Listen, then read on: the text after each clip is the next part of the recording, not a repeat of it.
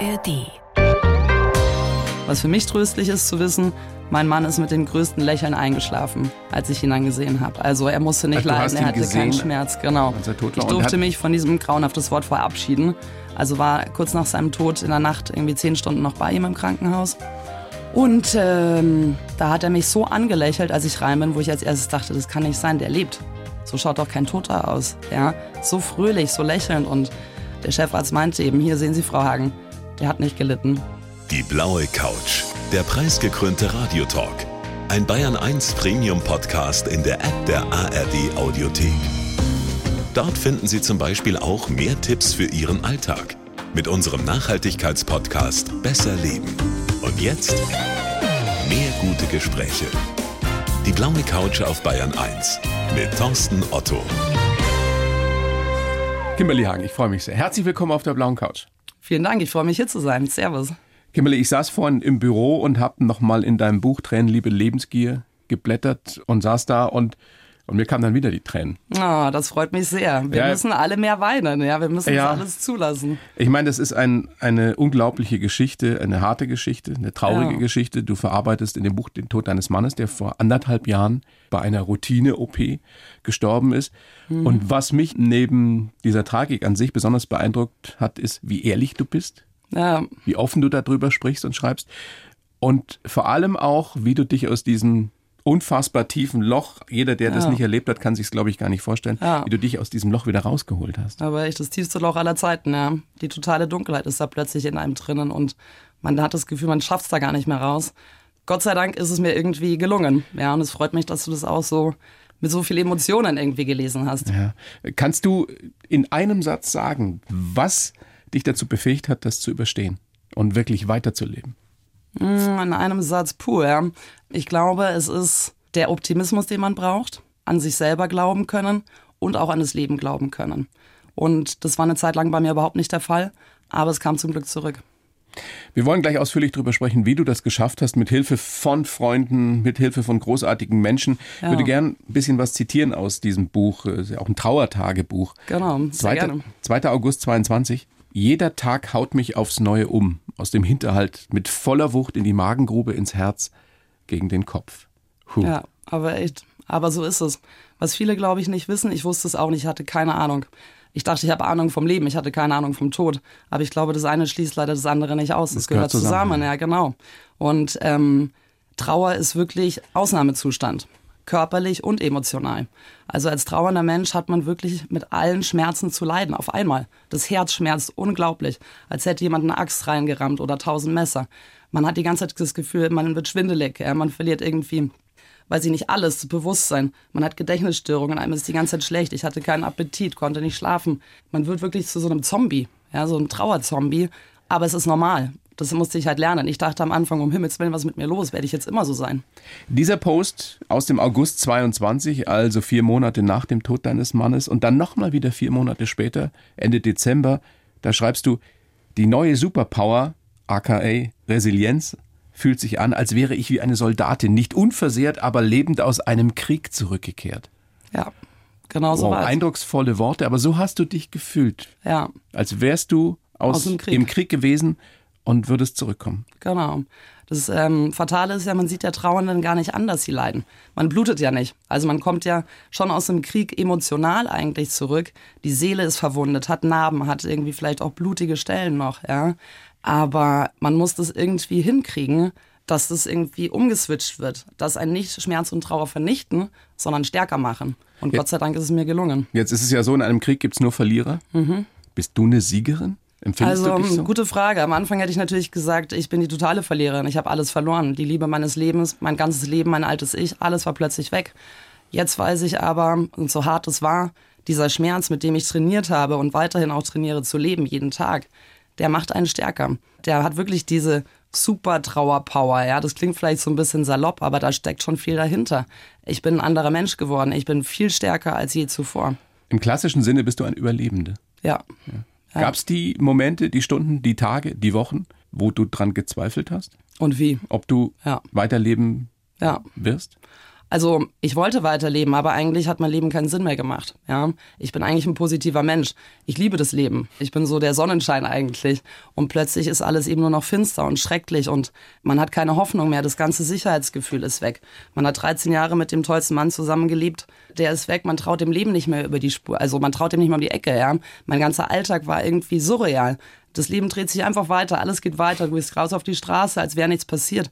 Man fühlt sich so entrückt. Ich habe mich gedacht, irgendwie, ich passe nicht mehr in diese Welt rein. Ja, wer bin ich? Und dann hat es halt angefangen, auch bei mir wirklich körperliche Reaktionen. Also mein Körper hat rebelliert.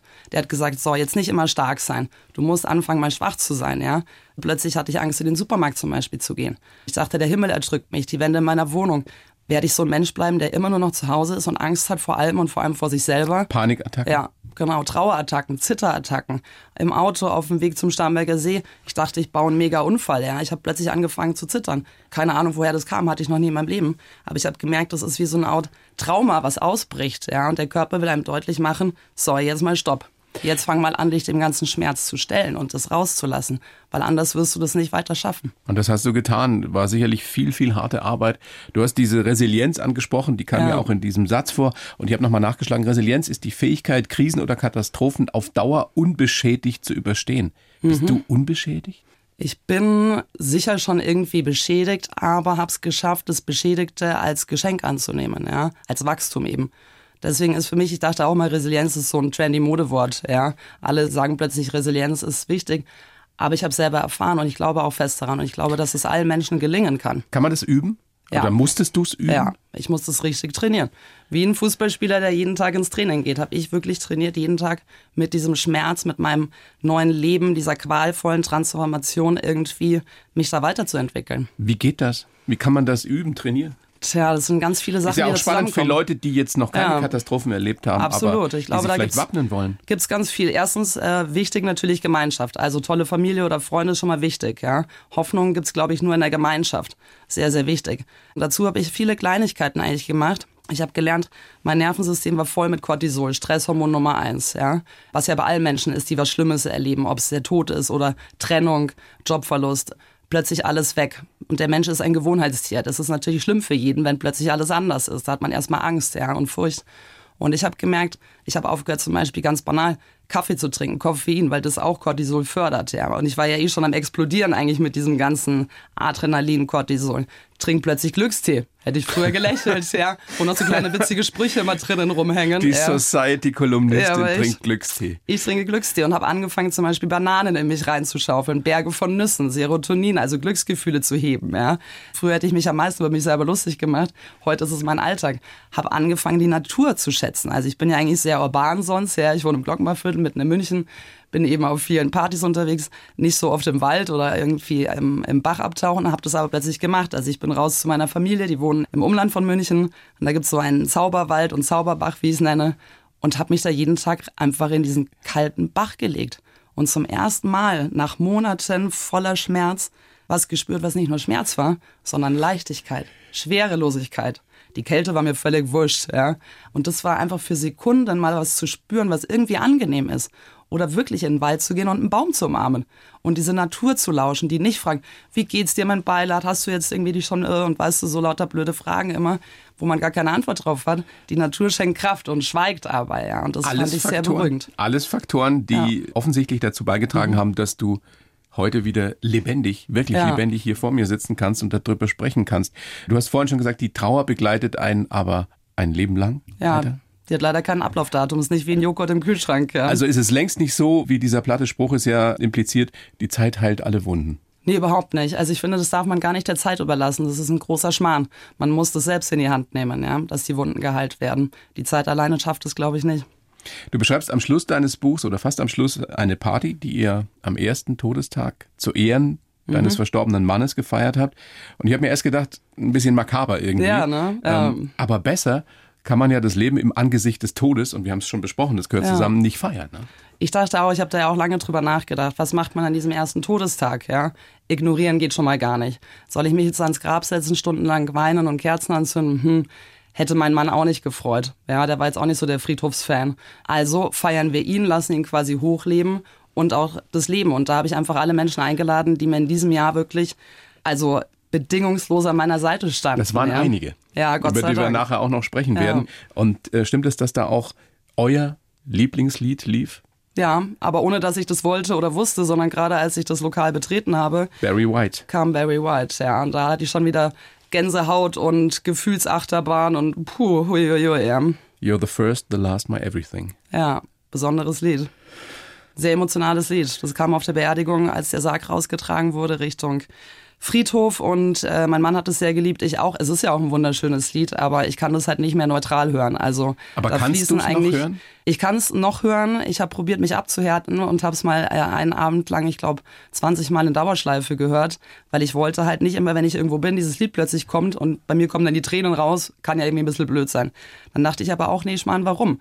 Das ist vielleicht ein Zeichen von meinem Mann, ja, dass er in diesem Moment bei mir ist, so wie auf dieser Todestagparty quasi. Er gibt grünes Licht, dass das irgendwie völlig in Ordnung ist, was ich hier mache. Also ich sehe das jetzt sehr positiv und habe es jetzt sogar schon, ich glaube, ein, zwei Mal geschafft, das Lied zu hören, ohne zu weinen.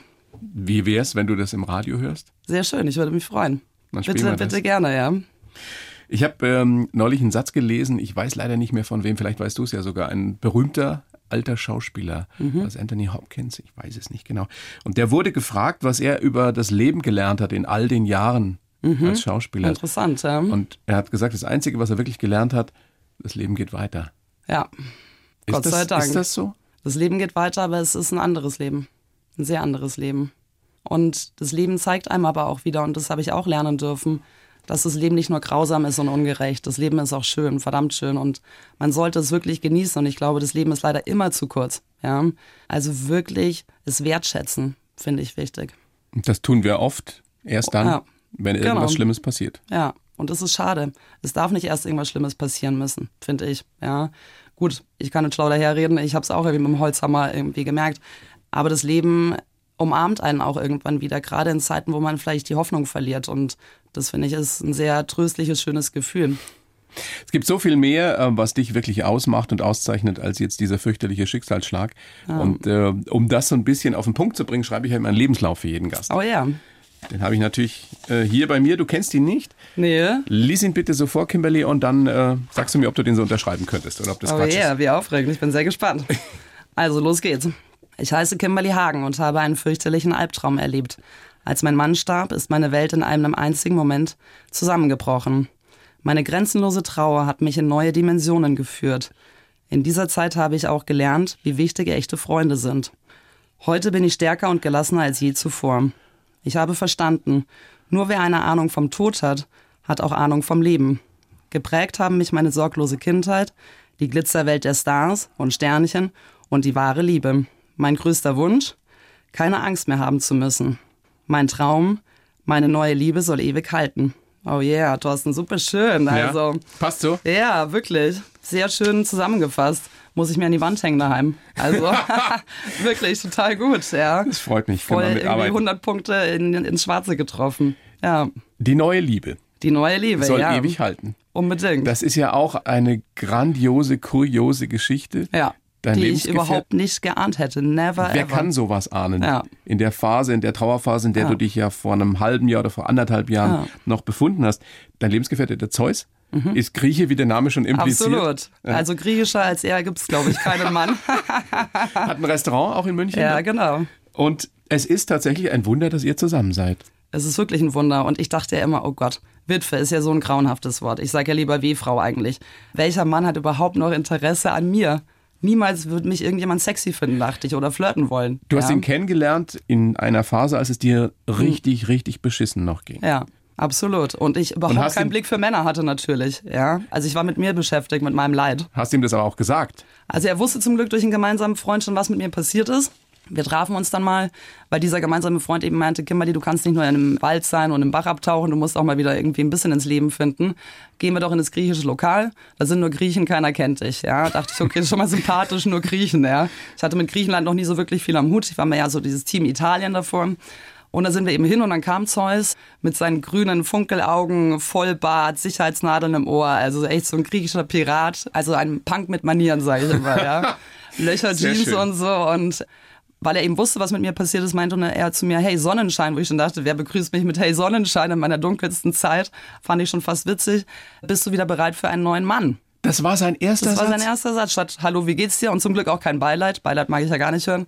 Und dann dachte ich, ganz schön frech und dreist, aber auch irgendwie mutig. Ja, und so direkt. Und weil ich eben bis dato nur so komische Sachen immer gehört habe von Menschen. Ja, so, oh, ist so entsetzlich, was dir passiert ist, geht's dir inzwischen besser und so, fand ich das eigentlich total erfrischend und war gar nicht böse auf ihn und habe nur geantwortet, Nein, ich bin noch nicht bereit für einen neuen Mann, aber wir können uns ja vielleicht in zehn Jahren mal wieder treffen und dann darüber sprechen. Und dann ist er so erschrocken und meinte, was? Doch nicht erst in zehn Jahren. Hat ja auch Bitte nur ein Jahr gedauert. Ja, eben, genau. Wir haben es ein bisschen schneller dann hingekriegt. Ja. Wie ist das heute? Ich weiß nicht, du sagst mir, wenn ich, wenn die Frage zu intim ist oder Ah. wenn die zu persönlich ist, hast du immer noch zwei Männer im Kopf? Also wenn du Vor mit allem im ihm Herzen, zusammen bist? vor allem im Herzen, was ich nie gedacht hätte, was geht. Also ich dachte ja, mein Herz ist komplett zerbrochen und wird irreparabel kaputt sein für immer so. Und plötzlich taucht ein neuer Mann auf, der ganz anders ist und so großartig ist und überempathisch und der ja auch wahnsinnig stark sein muss. Welcher Mann hält denn sowas überhaupt aus? Ja, mit quasi einem toten Mann zu konkurrieren, geht ja gar nicht. Also da kann man ja denken, okay, der tote Mann ist immer auf einem Podest für immer. Und er hat es aber geschafft und nicht nur mein Herz zu erobern und zu reparieren, sondern mir auch das Gefühl zu geben, es ist wirklich möglich, dass ich wieder liebe und geliebt werden kann. In mal besseren, mal schlechteren Hollywood-Filmen kann man dann sehen, wenn sowas passiert, dass die Witwe oder der Witwer Mhm. mit der Verstorbenen, dem Verstorbenen kommuniziert Mhm. und ihn, sie fragt, bist du denn damit einverstanden, Mhm. wenn ich mich wieder neu verliebe? Gibt's das im richtigen Leben auch? War das bei dir so? Bei uns war es ein bisschen anders. Bei uns war es so, dass Zeus plötzlich zu mir meinte, er hat alles zu meinem Mann gegoogelt und sich das angeschaut, wo ich dachte, oh Gott, das muss er gar nicht machen, ja. Doch, weil ihn das interessiert und ob ich glaube, dass die beiden Männer sich verstanden hätten, wollte er wissen. Fand ich sehr interessant und habe ich gesagt sofort, ja, das glaube ich sehr. Also ich glaube, ihr wärt total auf einer Wellenlänge gewesen, hättet viel Spaß miteinander gehabt und dann war seine zweite Frage eben, ob ich glaube, dass mein Mann mit ihm happy ist, ja. Und wir haben es gemerkt, die ersten Male, wo er bei mir übernachtet hat, Zeus, hat er wahnsinnig schlecht in meinem an sich, finde ich, sehr bequemen Bett geschlafen, ja.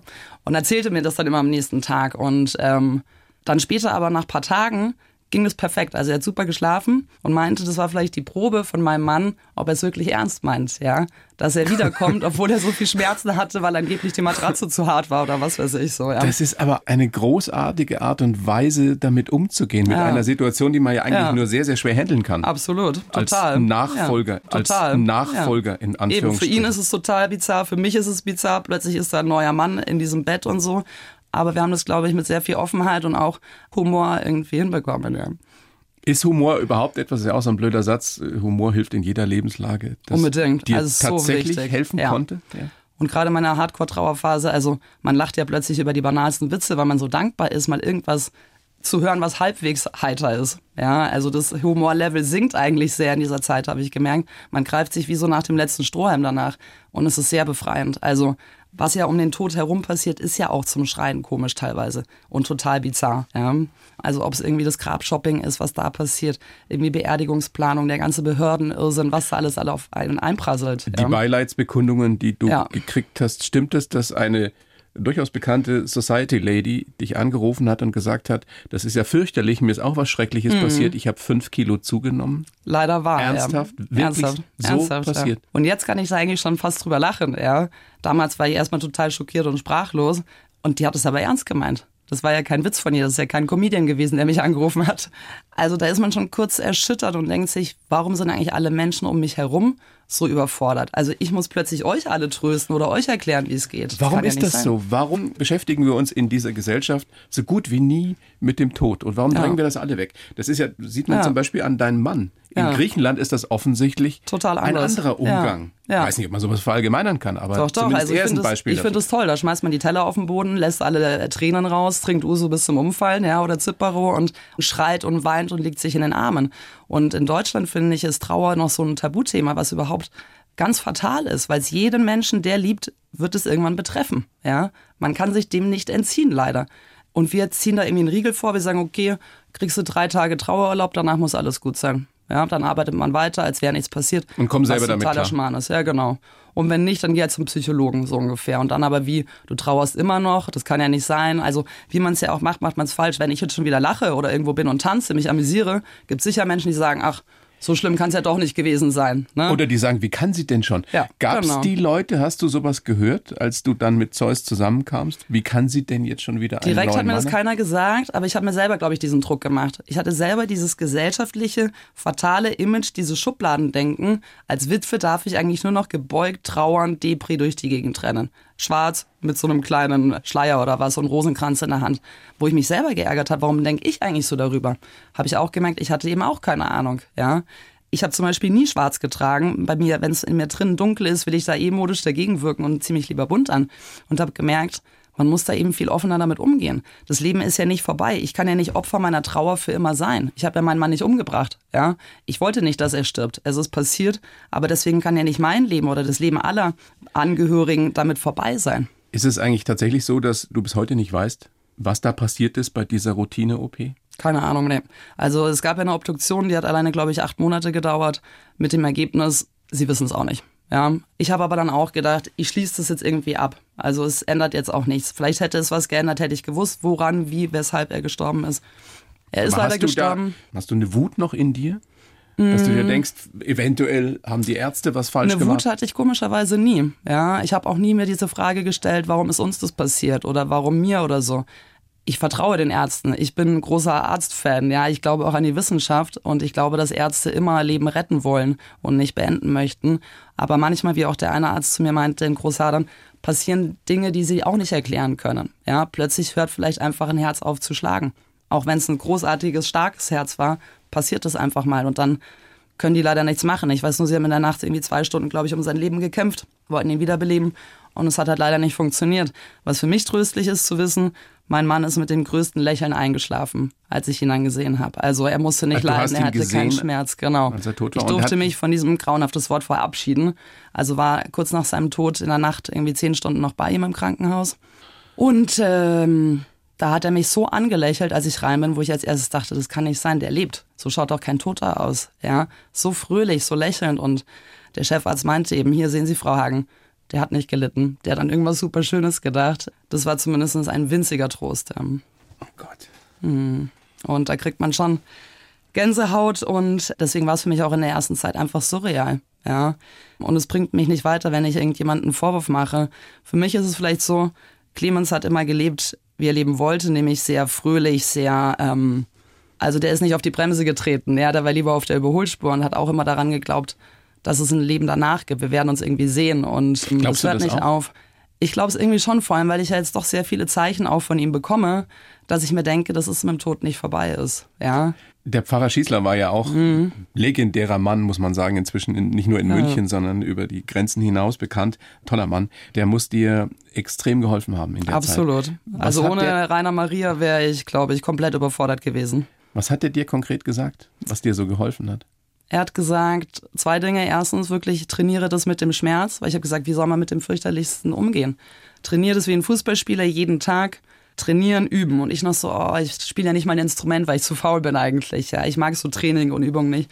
Da hat er gemeint, da gibt's kein Entkommen. Das wirst du trainieren müssen, ob du willst oder nicht, weil anders wirst du sonst daran quasi zerbrechen. Aber was ja. konkret trainieren, diesen Schmerz auszuhalten? Ja, Oder ja sich und dem stellen? zuzulassen. Ja.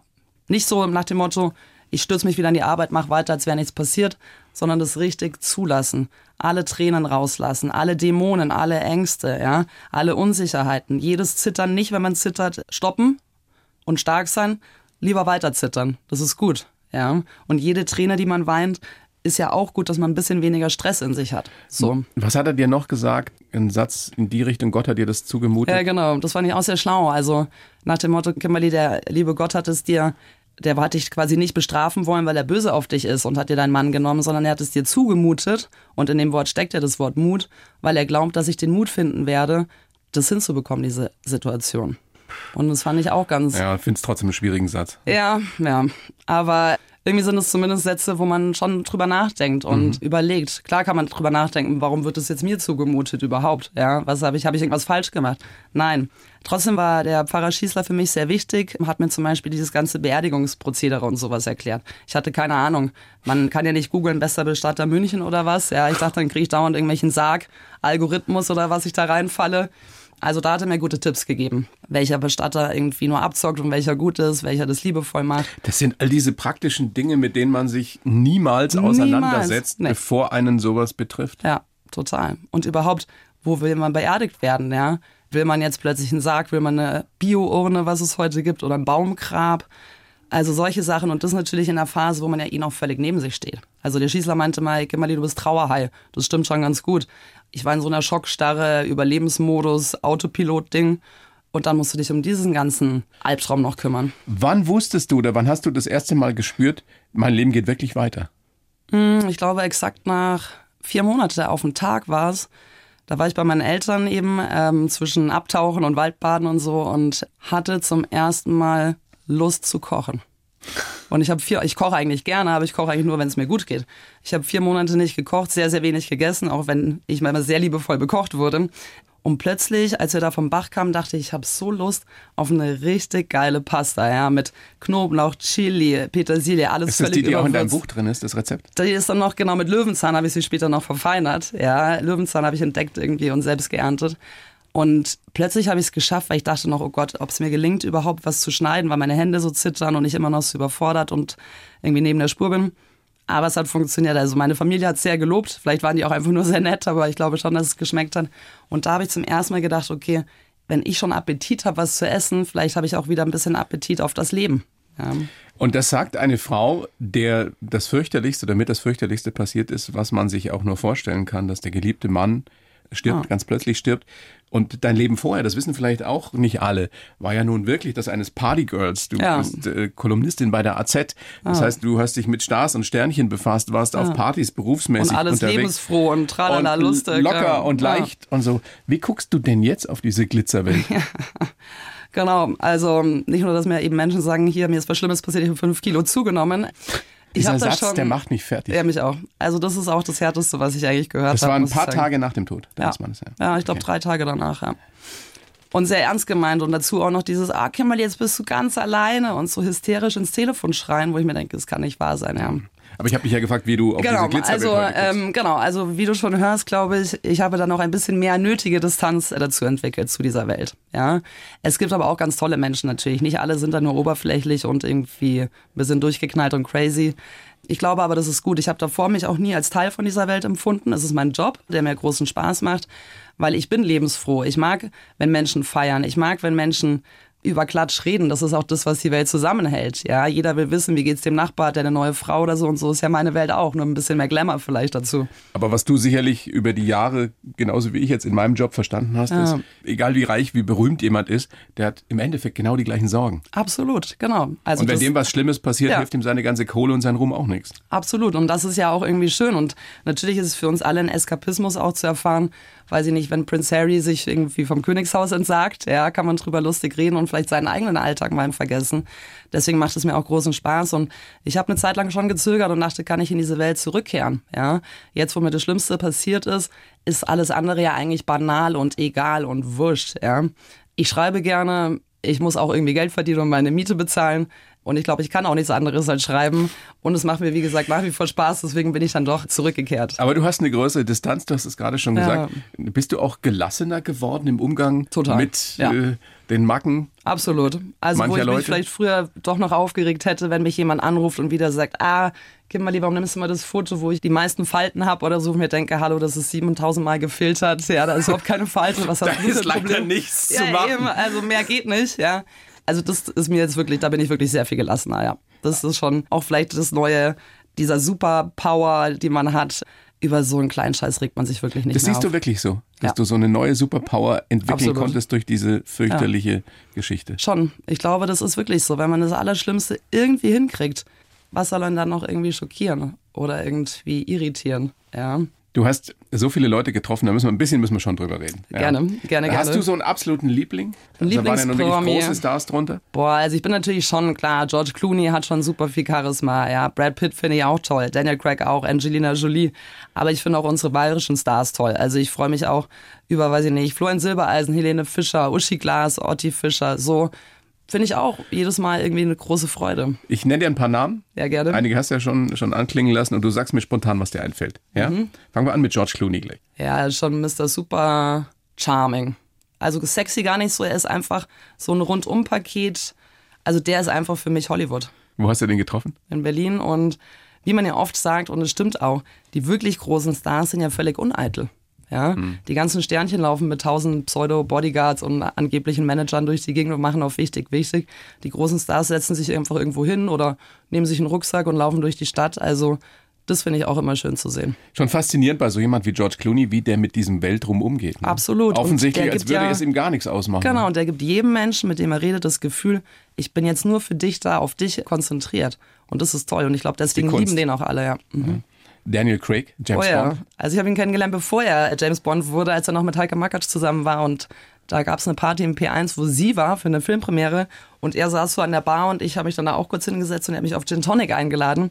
Und Jahre später war er dann James Bond und ich habe ihn in München zum Interview getroffen und er kam gleich rein und meinte, hey, du bist doch die Gin Tonic Lady von damals vom das P1. Wusste er noch, das wusste er noch, ja, obwohl es schon ein paar Jährchen her war.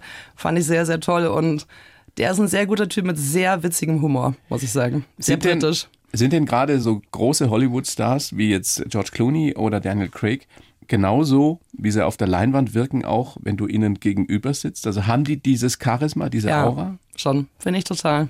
Also gerade bei den beiden. Gut, bei Daniel Craig ist man immer noch mehr von diesen wirklich eisblauen Augen fasziniert, ja, wenn man da irgendwie dem näher kommt. Doch haben beide. Also diese Aura um sich rum, aber auch dieses Charisma, die zu füllen, ja, und nicht, dass alle enttäuscht sind und sich denken, Mai, also ich habe zum Beispiel einmal, als ich Arnold Schwarzenegger getroffen habe, da war ich so ein bisschen irritiert, weil ich den so klein fand, ja. Ich dachte, hier ist doch der Super Terminator, ja eben. Der muss so zwei Meter und groß sein. irgendwie ist da so ein kleiner Typ neben mir und ich dachte, huch, also das war dann so ein bisschen anders. Der ist schon auch irgendwie sehr charmant und witzig und so, ist halt Arnie, ja. Aber gerade die anderen beiden doch, die erfüllen absolut das, was sie versprechen. Wie ist Angelina Jolie? Über die gibt es mm. ja so viel im Positiven wie im Negativen zu lesen. Ja. Wie hast du sie erlebt? Ich habe sie damals bei der Premiere von Alexander getroffen. Sehr dünn, sehr blass, sehr zart, aber trotzdem mit so einer Power, die rauskommt. Das fand ich schon toll. Also ich glaube, es gibt viele Männer, weiß ich, die denken, oh Gott, die ist viel zu anstrengend, mit der würde ich niemals zusammen sein wollen. Ja. Ich glaube aber, die ist schon eine gute Frau. Die braucht nur auch einen Mann, der das erträgt und aushält. Ist das bei dir auch so? ja, Von wegen Power? Wahrscheinlich, wahrscheinlich. Man braucht da schon einen Mann mit sehr einem starken Rücken, ja, der das irgendwie schafft irgendwie. Wer ja. könnte das besser hinkriegen als Zeus? Absolut, absolut. Bei Zeus. Ist das etwas, weil ich dir auch am Schluss reingeschrieben habe, mein größter Wunsch, ich möchte keine Angst mehr haben müssen, ja. was dich jetzt immer begleiten wird? Diese Sorge, hoffentlich passiert nicht wieder sowas? Also die Angst vor der Angst quasi, mh, hm, zum Glück nicht mehr so. Hatte ich am Anfang schon die Sorge, wirklich sehr groß, weil ich eben vor allem Angst hatte. Und dieses Gefühl hatte ich davor nie. Und das ist ein sehr schreckliches Gefühl. Und wenn man dann denkt, es hört nicht auf, kriegt man ja noch mehr Angst. Also man steigert sich dann auch so in diese Angst rein. Und da dachte ich plötzlich, ich muss da irgendwie einen Ausweg finden. Ich muss mehr diese Angst eigentlich in Neugierde umwandeln vielleicht. Ja, nicht nur in Selbstvertrauen, auch in Vertrauen in die Welt, sei doch neugierig, sei vorfreudig, empfinde das als so ein aufregendes Flirren vielleicht und nicht als was, oh Gott, das überfordert mich. Ja. Schaffst du das? Immer? Ja, schon. Also sicher komplett angstfrei leben wird niemand. Ja, jeder hat sicher irgendeine Angst. Der eine hat vielleicht Angst vor Spinnen oder so. Aber mir ist es Gott sei Dank sehr, sehr gut gelungen, dass ich mich jetzt auf jeden Tag freue und es als Abenteuer betrachte, was mir begegnet, was mir passiert. Das ist ein tolles Schlusswort, Kimberly. Hm. Ja. Besser wird's nicht.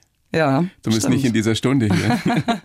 Bedanke mich sehr für das Gespräch. Ich dir, Thorsten. Für deine Dank. Offenheit. Danke dir für deine schönen Fragen, ja, die mich auch nochmal alles neu denken lassen. Sehr gerne. Sag unbedingt empfehlenswert dein Buch Tränen, Liebe, Lebensgier, mein Trauertagebuch.